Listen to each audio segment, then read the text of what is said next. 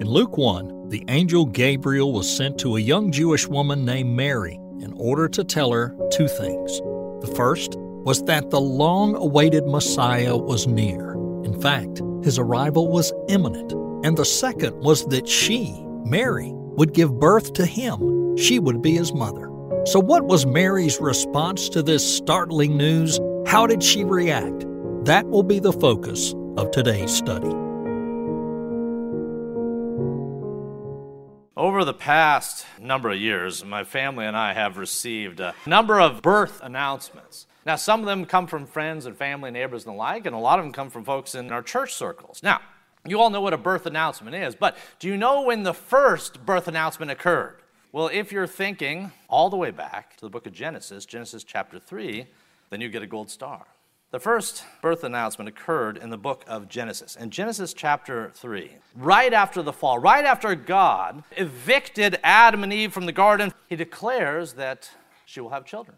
And specifically, he declares that there will be a child, there will be a child, maybe somewhere far down the line, a seed, capital S. A seed would come from her progeny, who would be great, who would be like no other child ever born. A seed would come, who we sometimes refer to as, as the Messiah. So this is the first birth announcement you'll ever see anywhere, in Genesis chapter three, verse fifteen.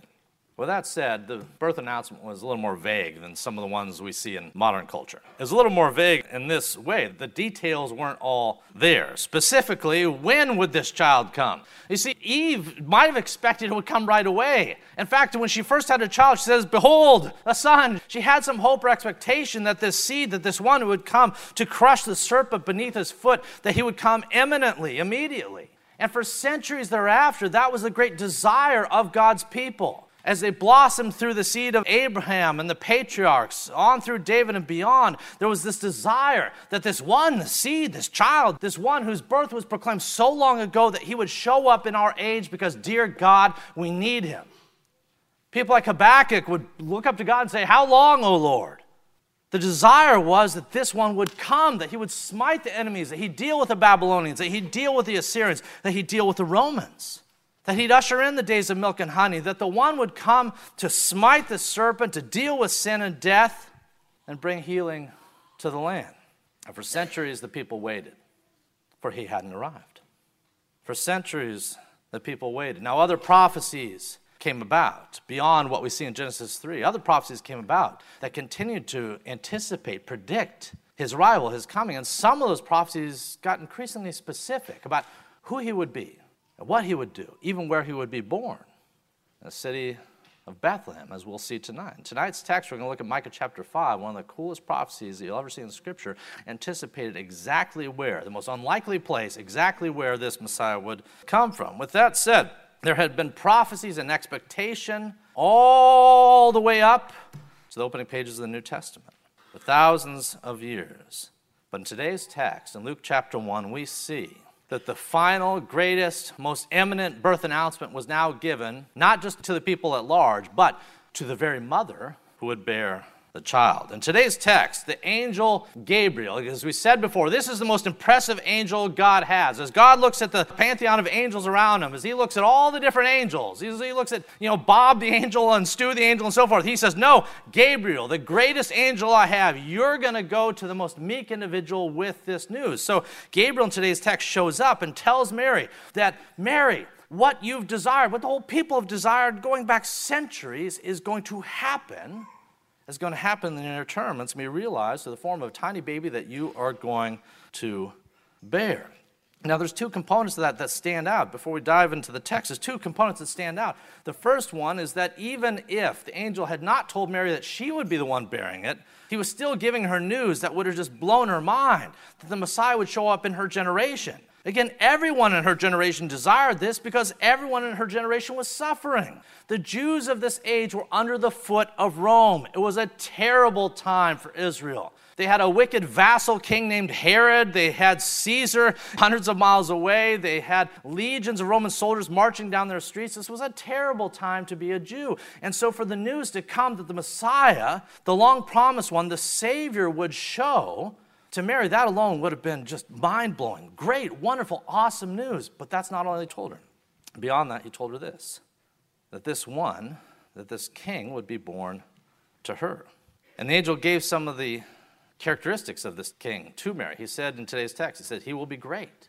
He will be called the Son of the Highest, and the Lord God will give him the throne of his father David, and will reign over the house of Jacob forever, and of his kingdom there will be no end. Behold, Mary, you will conceive, and you will bear this king. Now, outside of the shock of that, what was Mary's response? Well, that's what we're going to see in this text. Let me look again at verses twenty-six through twenty-eight, and we'll just work our way through the selection. Verse twenty-six. Now, in the sixth month, the angel Gabriel was sent by God to a city of Galilee named Nazareth. Now, side note, everyone hated Nazareth. Nazareth was a dump. No one liked Nazareth. This was the least likely place for such a one to come. So in the sixth month, the angel Gabriel was sent by God to a city of Galilee named Nazareth to a virgin betrothed to a man whose name was Joseph of the house of David. Now, the virgin's name was Mary. And having come in, the angel said to her, "Rejoice, highly favored one, for the Lord is with you. Blessed are you among all women." All right, let's set the scene a little bit here for all that's going to occur on this first Christmas day. Verse twenty-six, we read that Gabriel was sent in the sixth month. The sixth month of what? If you just come to that text fresh, what is he talking about? The sixth month of who? What went on? What is he referring to? Well, earlier in Luke chapter one, there had been a separate angelic visit, a separate angel sighting. In the first part of Luke one, the angel Gabriel had come to a man named Zacharias. To a man named Zacharias who had a wife named Elizabeth. They were both old and she was barren. And the angel came to Zacharias in order to tell Zacharias that they would have a child. Now, what was his name to be? John. John the Baptist. I don't know if they called him that out of the womb. Look, here's my son, John the Baptist. But, but, John, absolutely. And the angel said, that's what you're going to name him. You're going to name the kid John. So the angel comes and he tells Zacharias that you are going to have a son. And Zacharias, you know, the shock. He's old. Elizabeth is old. This is unlikely to happen. She's been barren. And the angel says that you're going to have this child. So that's what you see in the first part of Luke chapter one, this angel siding with the birth announcement. When we come to verse twenty-six, the same cycle is repeated. There's an angel sighting and a birth announcement. And this angel comes to Mary and says, "Rejoice, highly favored one." Now, what did he mean by that? Well, let's see how he elaborates as we look at verses twenty-nine through thirty-three. Now, when Mary saw him, she was troubled at his saying. I'm sure she was. And she considered what manner of greeting this was. Then the angel said to her, "Do not be afraid, Mary, for you have found favor with God. And behold, you will conceive in your womb. You will bring forth a son, and his name shall be called Jesus. He will be great. He will be called the Son of the Highest. And the Lord God will give him the throne of his father, David. And he will reign over the house of Jacob forever, and of his kingdom there shall be no end." All right. When the angel had first showed up to Zacharias earlier in Luke one, he had told Zacharias that he and his wife would have a very important child. Not just any ordinary child, but a very important child. Specifically, the angel had said that this child, that John, John would be great in the sight of the Lord. So the angel says the child you have is going to be very important. He's going to be great in the sight of the Lord. Now, if you're Zacharias, that's pretty cool. Imagine if you're going to have a kid and an angel comes and tells you, your kid is going to be wonderful and awesome. He's going to grow up to be great in the sight of the Lord. Wouldn't you, as a parent, you'd be like, yes, yes, this is good news. Well, of course, that's wonderful news. But what he tells Mary is far more impressive than that. He told Zacharias, your son's going to be great in the sight of the Lord, but he tells Mary, your child will be the Lord. You see, this is infinitely, infinitely greater news, but also far more Shocking, shocking news for Mary to hear. Now, over the years, children have been born. Over the years, there have been a lot of kings. In Israel's own history, they'd had some impressive kings. Kings like David or Solomon might come to mind. However, David and Solomon, and Joash and Josiah and all these other guys, they had one thing in common. They were gone. All these guys were dead. And you know what happened to their reign and their rule when they died? It ended with them. With that said, not only did the angel tell Mary, you're going to have a child, it's going to be a great child, this child's going to be a king, a king of kings, but he said that of his kingdom there will be no end. He will reign over the house of Jacob forever. What this told Mary is that this child, whatever her understanding, whatever her theology was, it told her that this child was going to be of divine origins. He'll reign over the house of Jacob forever. His kingdom, there will be no end. So we see in this text, this is not going to be an ordinary king. No matter what she took away from it, she knew this. This is not going to be an ordinary king. However, she was probably focusing on something slightly different. She wasn't probably thinking as much about what an unordinary king would be. She was thinking about what an unordinary birth this would be. Now, why? Well, how does the text introduce her? What characteristic does the text tell us first about Mary? It says she's a virgin. At this point, she's not even married. She's betrothed, but she has not known a man at this point. And so Mary's sitting there listening to this and going, well, I mean, this all sounds well and good, but do you have the right Mary? There's a lot of Marys. You know, maybe you want the Mary down the street. So she tries to remind. In the next verses, she's going to try to remind the angel of exactly who she is and how this can't be possible given her circumstances. So let's look at verses thirty-four through thirty-eight. Verse thirty-four, then Mary said to the angel, how? How can this be, since I do not know a man? And the angel answered and said to her, the Holy Spirit will come upon you, and the power of the highest will overshadow you. Therefore, also, that Holy One who is to be born will be called the Son of God. Now, indeed, Elizabeth, Elizabeth, your relative, has also conceived a son in her old age. This is now the sixth month for her who was called barren. For with God, nothing, nothing will be impossible. Then Mary said, behold, the maidservant of the Lord. Let it be to me according to your word. All right. In verse thirty-four, Mary asks a perfectly reasonable question. How can a virgin have a child?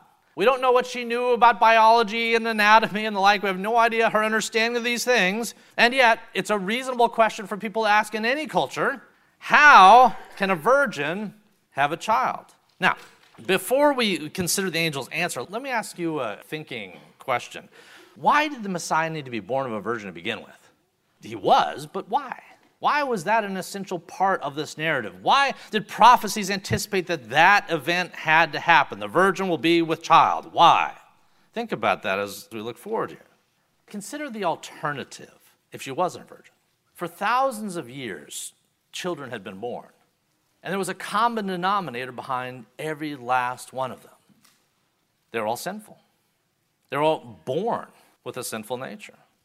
In Psalm fifty-one, King David said as much. In Psalm fifty-one, King David, who was no slouch in the holiness department, King David after God's own heart. In Psalm fifty-one, King David said, this is the way it works. We're all born in this estate. He said this, behold, I was brought forth in iniquity, in sin my mother conceived me. Not simply that she was a sinner, but that sin itself affected and formed the action, the birth, every part of it. I came into this world born in iniquity. This is what we call the doctrine of original sin or total depravity or what have you. We can talk about that at another venture. Now, the doctrine of original sin, presuming it's true, which it is, the doctrine of original sin suggests that if Mary and Joseph If Mary and Joseph had attempted to have a child on their own, then he would be, guess what?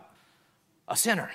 Born that way. Born into sin. He would suffer from the same transmission of sin that his parents and grandparents and all the way back to Adam and Eve's first children had had. In other words, if Mary and Joseph had a child, that child would be affected and formed by sin the same way you and I are. Naturally, fallen people have naturally fallen children. I hope that's not a shock to you.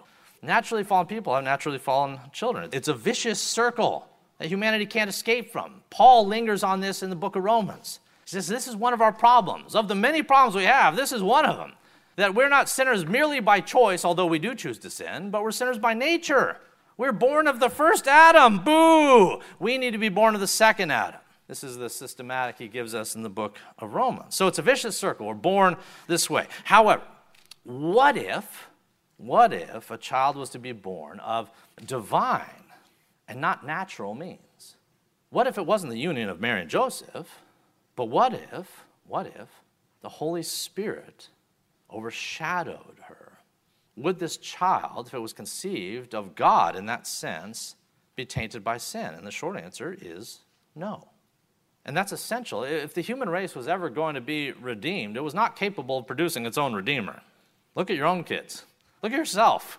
If the human race was ever to be redeemed, it was not capable of producing its own redeemer, which is why Jesus could not be born of the union of a man and a woman, but rather of the Spirit, which is exactly what the angel says is going to happen. Verse thirty-five, verse thirty-five, the angel answers Mary's question and says, no, Mary, you got it all wrong. It's not going to be you and Joseph or you and, and anyone else. This is what will happen. Verse thirty-five, the Holy Spirit will come upon you. The power of the highest will overshadow you. Therefore also the Holy One that's be born of you will be called the Son of God, because they'll be conceived of God, by God, through the Holy Spirit. Now, when you think of the idea of the Holy Spirit overshadowing and the like, does that speak to any other passages in Scripture? Anything else in Scripture? Is there a book in the Bible where we read about the overshadowing of the Holy Spirit accomplishing anything important? I think I heard Genesis. In the book of Genesis, that's how creation began. That's the way everything you see in the world around you started, by the work of the Holy Spirit overshadowing that which was to be made. The very first verses, literally the first two verses in the whole Bible declare this. Genesis one, one and two, in the beginning, God created the heavens and the earth. How?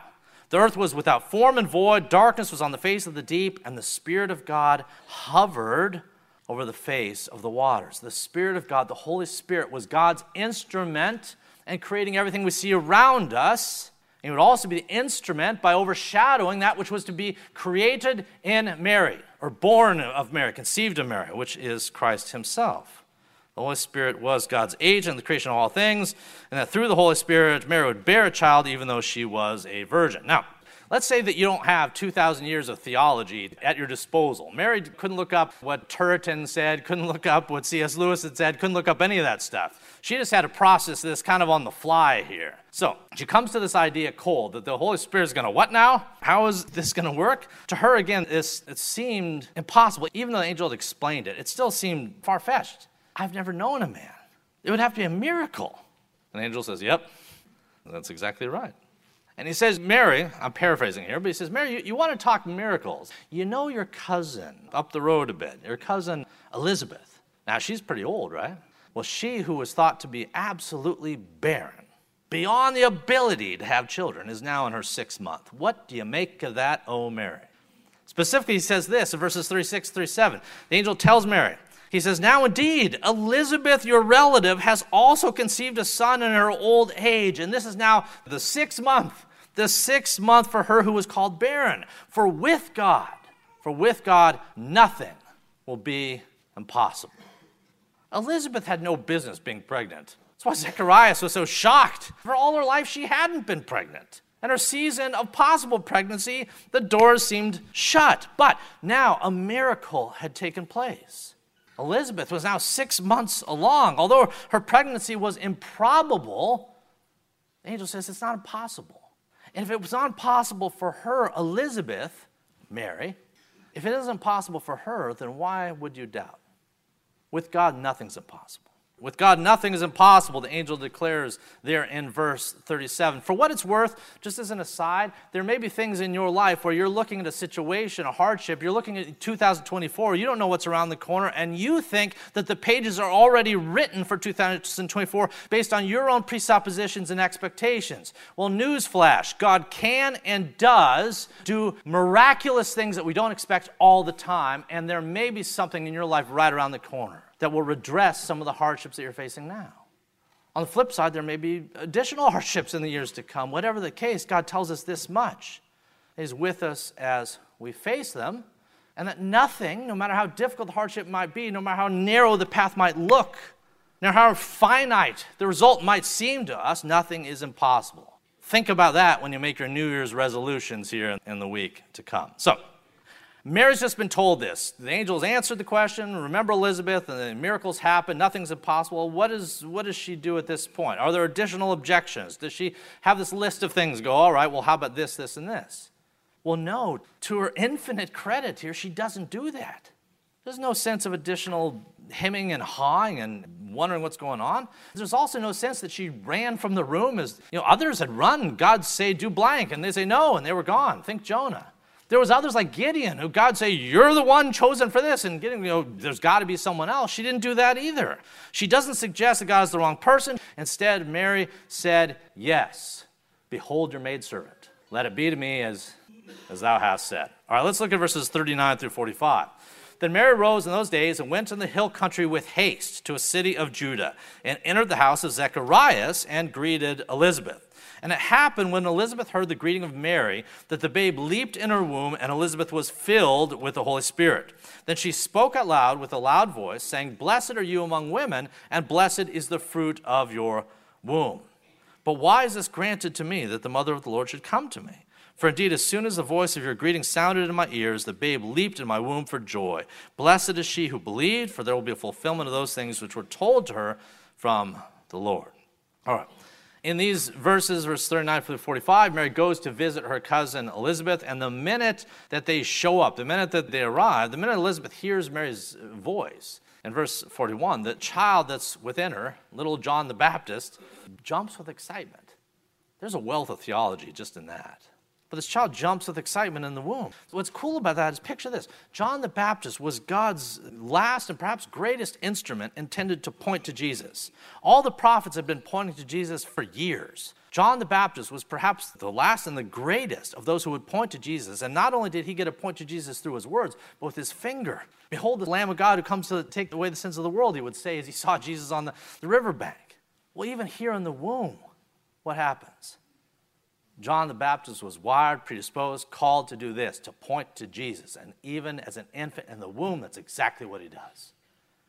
The mere proximity causes this child to recognize and jump and leap for joy, is what we see in, in this text. Doing so in utero, which seems amazing to us. It should also tell you something about the value and sacredness of life in utero. Tell us something fascinating about the child within the womb, that this child was apparently indwelt with the Spirit in such a way as to recognize his Savior just by mere proximity. I don't know how that works, but it tells me this much. Life is indeed precious, even in that dark environment prior to birth. Not to be extinguished, not to be exterminated. All right. With that said, Elizabeth then says the same thing. As the child's jumping, as all this is going on, Elizabeth says the same thing to Mary. Blessed are you, Mary. Mary, blessed are you among all women. Now, why does everyone keep using the word blessed to describe Mary? Well, a blessing is something you don't necessarily earn or deserve. It wasn't that Mary was so great any more than David was great or Saul of Tarsus was great when God chose them. It was not because Mary was great that she was chosen. It was out of God's volition. And because it was all grace, everyone keeps saying that she's blessed. And indeed, there's never been a blessing like it in all of recorded history.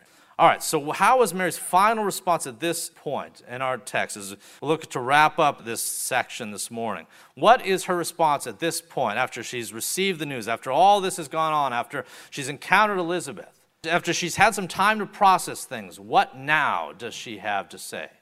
Well, she doesn't say anything, but she sings it. And I'm not going to try to emulate her, but we are going to look at this song.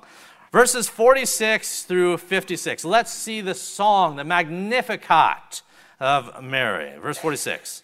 Mary said this, my soul magnifies the Lord. My spirit has rejoiced in God, my Savior, for he has regarded the lowly estate of his maidservant. Behold, henceforth all generations will call me blessed. For he was mighty, has done great things for me. Holy is his name. His mercy is on those who fear him from generation to generation. He has shown strength with his arm. He has scattered the proud in the imagination of their hearts. He has put down the mighty from their thrones, and he has exalted the lowly. He has filled the hungry with good things, and the rich he has sent away empty. He has helped his servant Israel in remembrance of his mercy, as he spoke to our fathers, to Abraham, and to his seed forever. And then Mary remained with her, with Elizabeth, for about three months, and then returned to her house. You know, there are some faith traditions that look back to Mary and say that Mary was uh, sinless. In other words, there are some faith traditions that take Mary and place her on this pedestal above the whole lot of humanity itself, with the idea that she had never sinned and never would sin, that she was free not only from original sin, as we talked about a little bit earlier, she was free from that, but there are some who believe she was free from any personal sin all of her days. Now, it's not a Jewish word, but I'll say this, balderdash. That's not the way this works.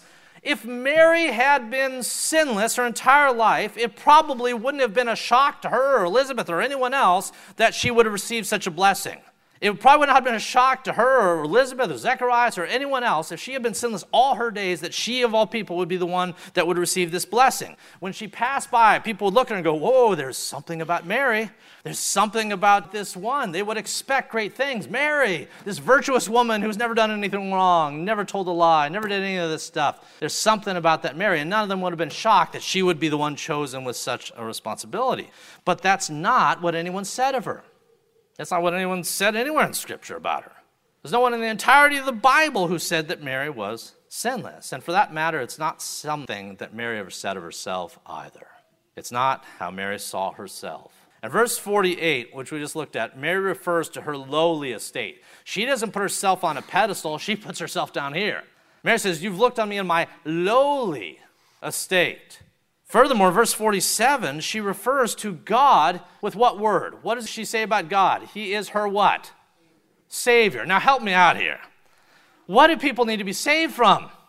Sins. Now, is it possible that she had been saved from other things, or hardship, poverty, heartache, or whatnot over the years? Is it possible that God is her Savior and has redeemed her from various hardships in life? Yes. Amen and amen. And yet the context of this statement of this song and everything you see in Matthew one and Luke one and two and the like. The context here is not just salvation from hardship, but salvation from one's sins.